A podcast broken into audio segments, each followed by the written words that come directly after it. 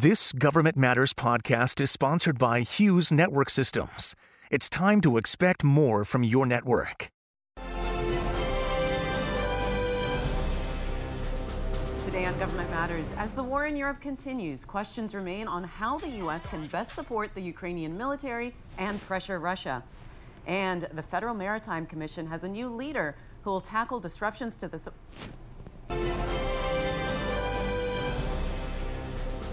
Today on Government Matters, as the war in Europe continues, questions remain on how the U.S. can best support the Ukrainian military and pressure Russia. And the Federal Maritime Commission has a new leader who will tackle disruptions to the supply chain and support the economy by ensuring competitive and reliable international ocean transportation. Government Matters starts right now. DC and around the world, this is Government Matters with Mimi Geerges. This is Government Matters, the only show covering the latest news, trends, and topics that matter to the business of government. I'm Mimi Geerges. As the Russian war against Ukraine continues and casualties mount, American policymakers are asking what should the United States do now? That's the title of an op ed by Klon Kitchen. He's a senior fellow for foreign and defense policy at the American Enterprise Institute. Klon, welcome to the program. Hi, thanks for having me. So, when trying to predict what comes next in this conflict, which is very difficult, you're looking at three variables. Let's go through each one. The first one is how Russia has chosen to fight this war. What have we learned from that so far? Well, in the uh, initial onslaught, uh, we were all surprised by, um, frankly, their constraint. Uh, they largely targeted uh, military targets, but in the final weeks here, we've seen them begin to expand as that initial onslaught failed. Now they're beginning to do uh, much more non discriminatory targeting of whole cities, uh, thousands of, of, of citizens uh, being displaced in, in each city. Uh, and they have moved on to a much more aggressive, um, less surgical approach. And so, what is the appropriate response then to that? Well, so what we need to do, and what we're continuing to do, is to equip Ukrainians. Uh, one, to to provide humanitarian corridors so that those citizens can move out of those cities. But then two, equipping uh, the Ukrainian military and militias with the capabilities to attack effectively against Russian forces, which they are doing which leads me to the second variable, which is Ukrainian lethality. And it would seem that the Ukrainian military has been killing a lot of Russian soldiers. I mean, we can't be sure, but estimates are over 6,000 Russians killed. How does that change Putin's calculus, if at all? Well, it obviously provokes him, um, and I don't have any sympathy for him, but I think what it does is it causes him and his military leaders to understand that this is not going to be the easy cakewalk they anticipated. Uh, it obviously encourages uh, Ukrainian morale uh, and effectiveness. And as we're seeing now, uh, we're seeing that begin to affect Russian tactics. It's causing them to uh, do more standoff attacks. It's causing them to do, as I said, indiscriminate shelling of whole cities. Uh, they're attacking essentially anything within a, a certain um, radius instead of doing any type of surgical strike. And that again uh, provokes broader Western uh, commitment to supporting uh, the Ukrainian uh, defenses, right? So as, as Putin becomes uh, more aggressive and, and more lethal and less discriminating, that causes uh, Western supporters and the Ukrainian military to fight harder and more effectively. The third variable you state is hostility bleed over. Have we just been lucky so far that there doesn't seem to be any bleed over into other countries? Well, I don't know how much of it is luck. I suspect that that a, a, large portion of that is a strategic choice by by Putin and, and and Moscow. The last thing they want to do is provoke a more aggressive, more effective response uh, from Western nations and particularly from NATO nations. Uh, I think it's still Putin's intention to constrain this conflict to the borders of Ukraine for now, um, because at the point where it begins to bleed out, we now are moving into a much more dangerous, more critical phase uh, of this conflict. Uh, so, yeah, I think right now Putin's desires to keep it within those borders. However, if he continues to suffer massive losses, if he ultimately concludes that uh, he is not going to be able to realize his military aims in Ukraine, which is a distinct possibility now, there is a rationale where he decides to expand the conflict. I don't think that's a necessary conclusion, but it is possible. So, what military support should the U.S. provide Ukraine that it isn't already sending? And the president has just announced an additional 800 million in military support. What do you think? Well, I, I think the doubling down on what we've been doing in terms of providing man portable air defense systems like the, the Stinger missiles and uh, anti tank missiles like Javelins and the such, I think that's exactly right. We need to keep doing that. We're pouring it in. I'm glad to see the, the doubling down by the administration on that. In terms of anything new, honestly, the only thing we're not providing them that would seem to make sense is the military aircraft. I understand all the nuances and difficulties of of getting that kind of material into country without uh, provoking, you know, the perception that NATO is actually actively involved in the conflict. But I think that's a manageable risk, and I think it would be hugely helpful to the Ukrainians. So I would like to see that happening soon. You also recommend electronic warfare capabilities. Spell that out. Well, so the critical capability that we haven't seen come online is uh, Russia's use of non state cyber actors. We know that they have a host of, of ransomware groups and hacking syndicates that operate within Russia's borders uh, with at least the informal uh, discretion of the Russian government. And at any point uh, that Vladimir Putin were to choose to attack the United States or its allies using cyber means, um, it's almost assured that these capabilities would be brought to bear they've already been attacking the United States over the last several years. We've seen a 300% increase in ransomware attacks, for example. And so it only makes sense for the United States to even now begin dismantling the kind of infrastructure that allows those types of cyber attacks to occur. Where do you stand, Klon, on the um, no fly zone that uh, uh, President Zelensky has been asking for over Ukrainian airspace? Well, it makes obvious sense as to why Zelensky and Ukrainians would want a no-fly zone. So I don't begrudge them that that request. I think it also makes sense uh, why the United States is choosing not to do that. Number one, a no-fly zone is itself an act of war, and it's not like you just declare it and poof, you've got a no no-fly zone.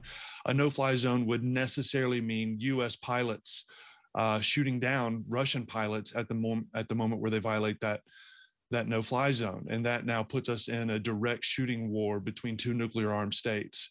Uh, and that I don't think the situation has has gotten to that point.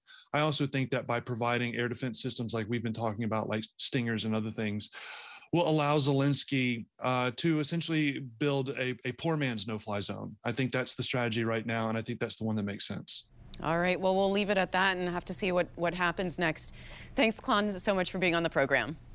It's my pleasure. Coming next, the Federal Maritime Commission has a new leader. Straight ahead on Government Matters, how the commissioner will work to improve the U.S. supply chain and port congestion. You're watching WJLA 24 7 News.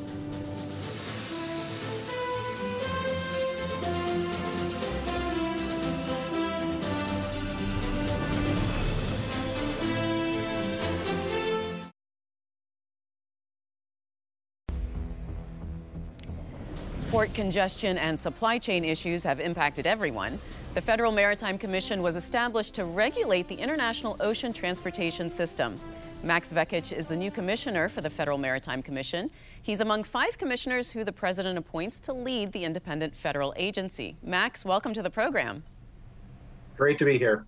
So, what does the Federal Maritime Commission do? The Federal Maritime Commission is made up of uh, five commissioners and they have oversight, or we have oversight over the ocean shipping carrier industry. Primarily, uh, it's mostly the international uh, ship companies, uh, maritime companies. Um, we call them carriers. Uh, a lot of people refer to them as shippers. Shippers are actually the people who put stuff into the containers and take it out of the containers. The carriers are the people that carry the product we, uh, the FMC, Federal Maritime Commission, we are the advocates for the supply chain in total, and we have a role there, and we speak to strengths and weaknesses, as in, um, you know, the lack of adequate infrastructure in our country, which we've taken a great turn towards fixing with this congressional infrastructure bill. So we take care of that. I do want to ask you about supply chain because that's uh, clearly a very big issue. But I want to ask you about your enforcement authorities. What kind of authorities do you have for enforcement? Uh, we have injunctive power, and we have a bank of attorneys and um, um, professional uh, on staff uh, uh, attorneys with the FMC. We have enforcement people. to ensure that the market remains uh, equal playing field, uh, prevents monopolistic behavior, prevents collusion, prevents um, unfair unfair uh, marketing. Really, we're really here uh, watchdogs of the marketplace itself. But how does how does the commission specifically help U.S. exporters? Well, not enough, but we need some help from Congress on that part. Uh, and that was one of the things that compelled me to seek this job for President Biden was the idea that we needed to do more for American exporters. Um, my background, uh, I'm a little bit of a, an anachronism.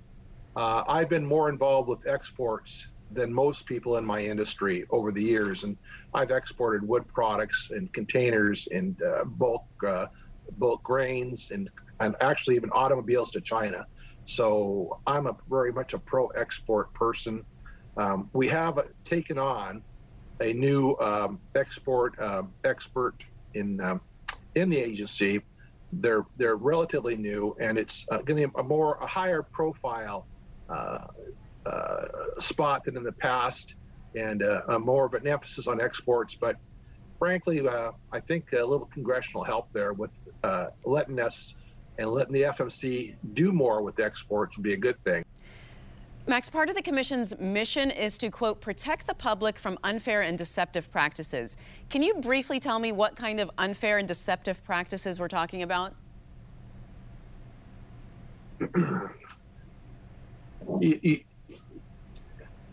I suspect um, that um, the public would like us to deal with prices. The Commission doesn't really have that power to get involved with pricing, but where companies um, collude and uh, or where uh, uh, there's there's an effort to have monopolistic behavior to the detriment of um, the American public, which includes the shippers, then the commission has a role to get involved and to take them to court, basically.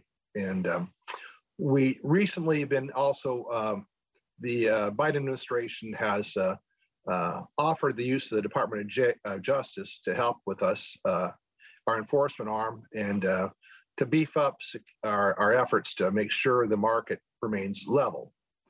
And, um, you know, capitalistic uh, systems tend to have the big uh, the big eat the small too much, and uh, the commission's meant to not let that happen and to keep that from from us becoming cannibalistic. And um, that's that's the goal.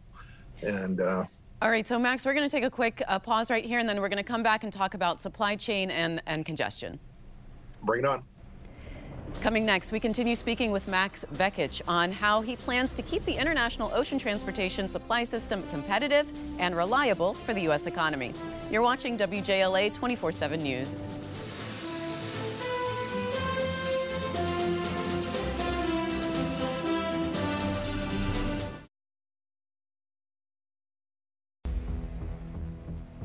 Welcome back. I'm here with Max Vekich. He is the new commissioner for the Federal Maritime Commission. Max, I, I know that this is a big issue, um, which is the supply chain bottlenecks. From your perspective, can you give us just an idea of what's causing that problem? Well, uh, we can blame it on, on, a lot of, there's a lot of villains in this story and there's a lot of causes, but I'd say deferred maintenance, deferred use of and uh, development of our infrastructure infrastructure are the primary reasons why we have this issue uh, today. But uh, consumer demand's great. I mean, we shouldn't uh, we shouldn't be upset because people are spending money and have money to spend. That's a great thing. And um, I'm a I was a Democrat appointed to this position, and in my past I was a state legislator, and I was always a person who's interested in jobs. And, uh, and so uh, the economy is robust. That's great, but our infrastructure is not set up to handle this, and um, we could have we could have done this if we'd started um, 10 or 15 years ago to build more docks, to build more uh, terminals, to build more rail capacity. Um, so, but we didn't do that. So now we're playing catch up. That that's the, the the key issue here is is the condition of the ports. The ports are actually getting the cargo moving. You know, that's the untold story. We're more more cargo is being moved by the ports than ever in the history of our country, and. Um, but there's still congestion, Max. Why is that? Why is that happening? Why are well, there ships uh, idling outside of the ports? The, the problem starts, unfortunately, starts way inland. Uh, there's no warehouses capacity. There are not enough truck drivers to get it there, and there's not enough rail capacity, and there's not enough rail cars, and they're in there sometimes in the wrong spot. And in on the Pacific, where I'm a Pacific Ocean guy, and I'm the only one on the commission from the Pacific Rim, um, the, the preference for uh, cargo is moving through LA Long Beach, which are the biggest, are, are the number one and two ports in the country. But, uh, you know, you can only put so much, only so much cargo through a port without having problems. But um, they're making progress there. The uh, amount of vessels that are waiting is, uh, uh, they're spending less time waiting than the getting to the dock now. So we are making progress. It is it is happening. It's going to take a while, but this problem didn't just happen, and it's going to take a while to work its way through. And uh, up until two months up until two months ago, I was actively involved with that, moving cargo and making sure we uh, we did the best. And, and, I can tell you that the workforce on both coasts are uh, are doing their best to move cargo. The supply chain labor force is is uh, been heroic. And despite COVID, despite all the rest, uh, they've moved cargo. And uh, well, well, you do. You mentioned the pandemic, and obviously that's been very uh, disruptive. But now that that's hopefully getting better, shouldn't supply chain problems also be going away now?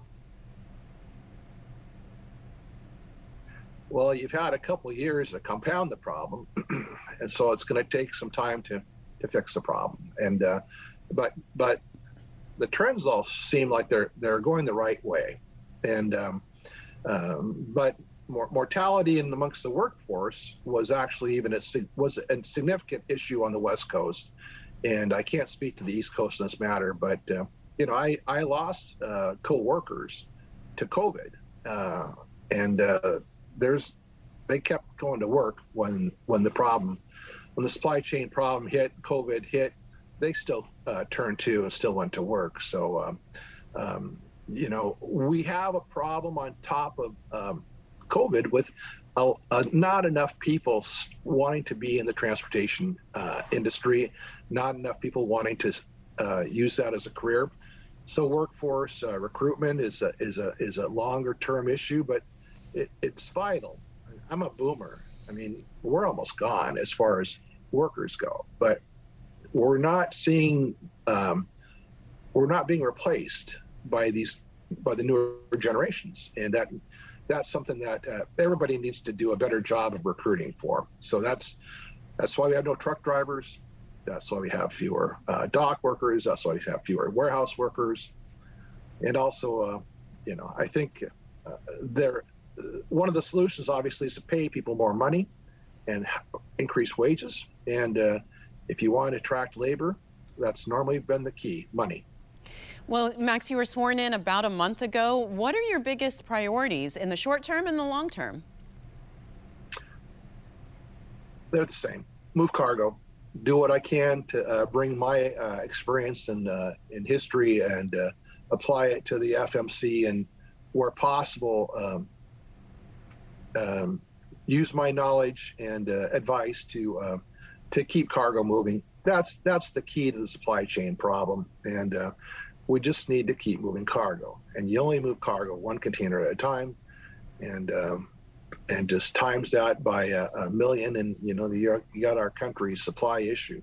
So we need to keep moving and keep seeing where we're making progress, and not trying to reinvent the wheel because that, that would not be productive. And uh, uh, but we're uh, we're getting there. We're making progress, and it's going to be a while uh, before we see the picture of ships uh, out, outside some of the harbors be reduced. But but they but the numbers are going down, and um, there are new projects and new programs and new um, new initiatives like satellite container yards. They've they've shown they've shown some success. pop-up container yards to get the containers out of the out of the harbor area. And um, but uh, the supply chain and uh, in total though needs to. Um, I think uh, it's been a good a good time for a lot of introspection and self-examination, and realization that uh, everybody has a role to improve this uh, process. I've seen um, the chassis uh, operators. They have uh, done uh, one of the things they did early on in the supply chain crisis was round up all the old beat up chassis and get and fix them and try to get them on the road and use things we already have. We're making new containers. We're making them in this country where they should be and not in China. Um, and uh, that's a that's a smart move, uh, long-term strategic move. We need to think uh, more long-term, and we need to think in total for the whole supply chain, and um, do all we can to uh, uh, to have every element addressed. All and, right. Uh, well, Max, thank you so much for being with us, and congratulations on your appointment. That's the latest from Washington. Join me weeknights at 8 and 10:30 on WJLA 24/7 News and Sunday mornings at 10:30 on 7 News to stay plugged in on issues that matter to the business of government. Thanks for watching. I'm Mimi Geerges.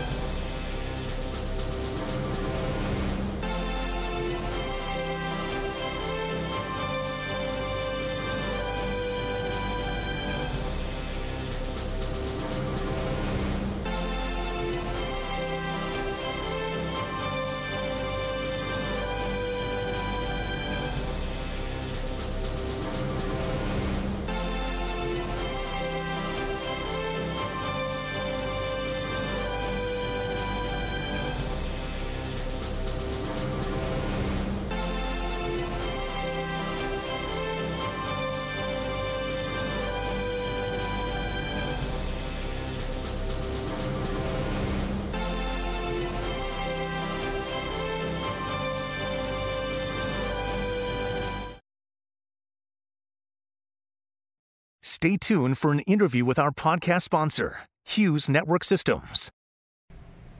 I'm here with Tony Bardo, Assistant Vice President for Government Solutions at Hughes. Tony, welcome. Can you start by just telling me what Hughes does for the federal government? What we do is provide connections. We connect the dots, meaning we use a number of various technologies to connect federal agencies, their locations, their people in ways that are not traditional, uh, meaning that the connections that formed the government networks as we know them today and has as we've known them for a lot of years have been through dedicated facilities dedicated network facilities. We have been taking this different approach to connecting all of our customers through the use of broadband originally satellite broadband but now managed networks and managed broadband services that include cable, include DSL, include wireless, include uh, traditional fiber, and, uh, and, and satellite, of course. Well, tell me about the HughesNet Gen 5 because that's the largest high speed satellite internet service. It is. It is. It's a very exciting service. We launched it um, back in 2016, and even an earlier version of it, Gen, which was known as Gen 4, that are called high throughput satellites. And these are satellite services that took satellite connectivity and speed and capability and capacity to a whole nother level. This is a service that we sell to our consumers. We sell it in a more robust fashion to um, our industry partners and customers as well as the government. Well, tell me what you're doing for the federal government with relationship to artificial intelligence and machine learning. We use our artificial intelligence capabilities to drive innovation with respect to customer care, customer delivery, the use of uh, understanding what our partners are capable of supplying in terms of broadband uh, services. And we use them to sort of understand in a proactive way, in a, in a speedy way, what could be predictive behavior of the network and use that predictive behavior to monitor the networks and monitor the network services. It takes sort of the guesswork out of it because we use the artificial intelligence to to give us more information than we would be able to get manually. And I understand, Tony, that you're also working on um, critical network backup and emergency connectivity for first responders. Obviously, that's going to be more and more of an issue. Can you tell me a little bit about what Hughes does in that arena? Well, we've had a great deal of success in this area, and we've been pleased and, and honored to, to serve the particularly the FEMA community and the emergency response community with rapid deployment of satellite technologies where all of a sudden those technologies because of a disaster are no longer uh, capable of, of connecting people. For instance, in Puerto Rico a few years ago during the hurricanes, we deployed hundreds of satellite services throughout the island, both commercially and in support of FEMA's efforts. And in the absence of terrestrial ground uh, infrastructure that was working, satellite was really critical. All right. Well, Tony, thank you so much. Nice chatting with you. Thank you, Mimi. Nice chatting with you. Thanks for listening. Our daily show is produced by Katherine Roloff. Our managing director is Jerry Foley. Christy Marriott leads our technical crew. Our web editor is Beatrix Haddon. Visit govmatters.tv for articles, videos, and more. Government Matters is recorded at WJLA TV in Washington, D.C. Copyright Sinclair Broadcast Group.